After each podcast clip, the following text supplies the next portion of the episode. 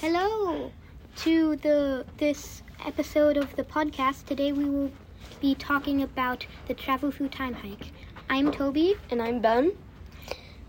and yeah, the, the travel through time hike is just where we hike through time. We'll go on a path where we can go through the past 300 years and just look at how people used land and what sorts of stuff they did back then. The first stop that we had was at in the 1700s, which was the Potawatomi, and we met someone named Kiwani, and she showed us some tools that we had that they had used. Um, yeah, the tools were all made of, um, a lot of them were made of certain deer parts, like deer bones, and like the antlers, I think they used as a hoe.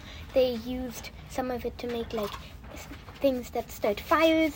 They used them to make drums. They used every single part of the deer when they wanted to eat a deer.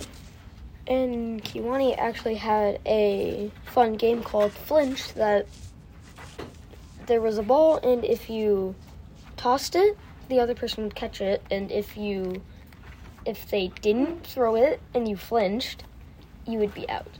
Yeah. And Kiwani was very good at the game. She won every single time.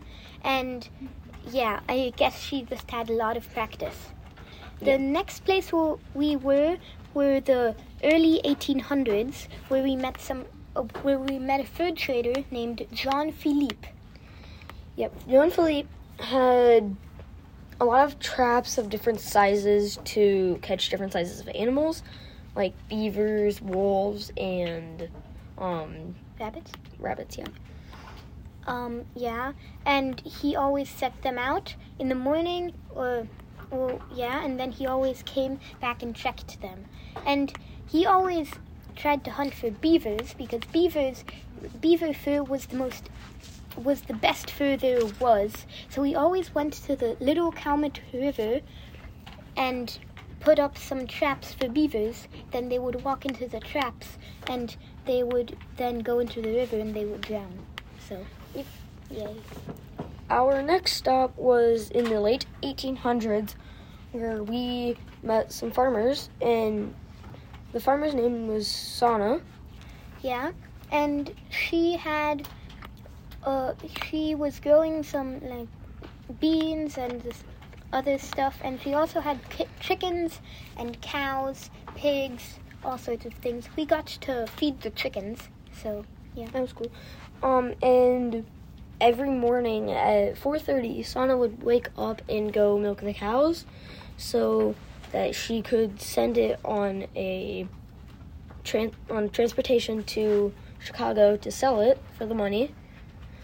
Yeah, and she also showed us some other things.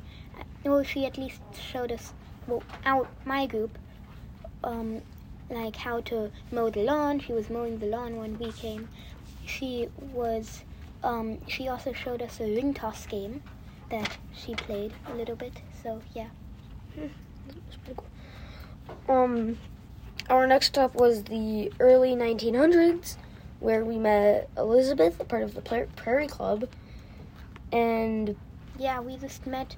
Oh, it was the time where all of the industries were built, and it was just they built all of these places to ga- get like um, glass and a ton of other things, and they built them in certain ecosystems, and they also built houses in certain ecosystems, which would be right. Yeah. The Prairie Club was a club where they protected a small chunk of land so that it could be preserved. Yeah, that And- people wouldn't build industries over them. And we also had a um, quilt that had different ecosystems on it, and we would place farms, industries, railroads, and yeah, that was pretty cool. Yeah.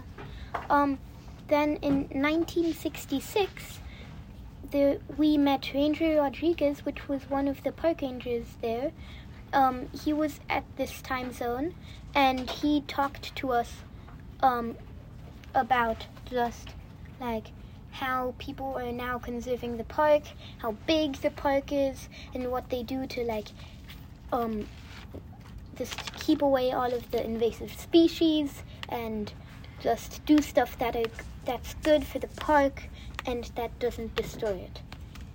And he also talked about the Phragmites that Yeah, kept. the Phragmites is one of the invasive species. Yeah. Um, and we did this hike to learn about the history of the Indiana Dunes, and Yeah, We just learned what happened to the land. We had to ask all of them what happened to the land. How did you use the land? And it just was all how they used the land, and we learned about all of the history of how this place was conserved. So, thanks for listening. Thanks for listening.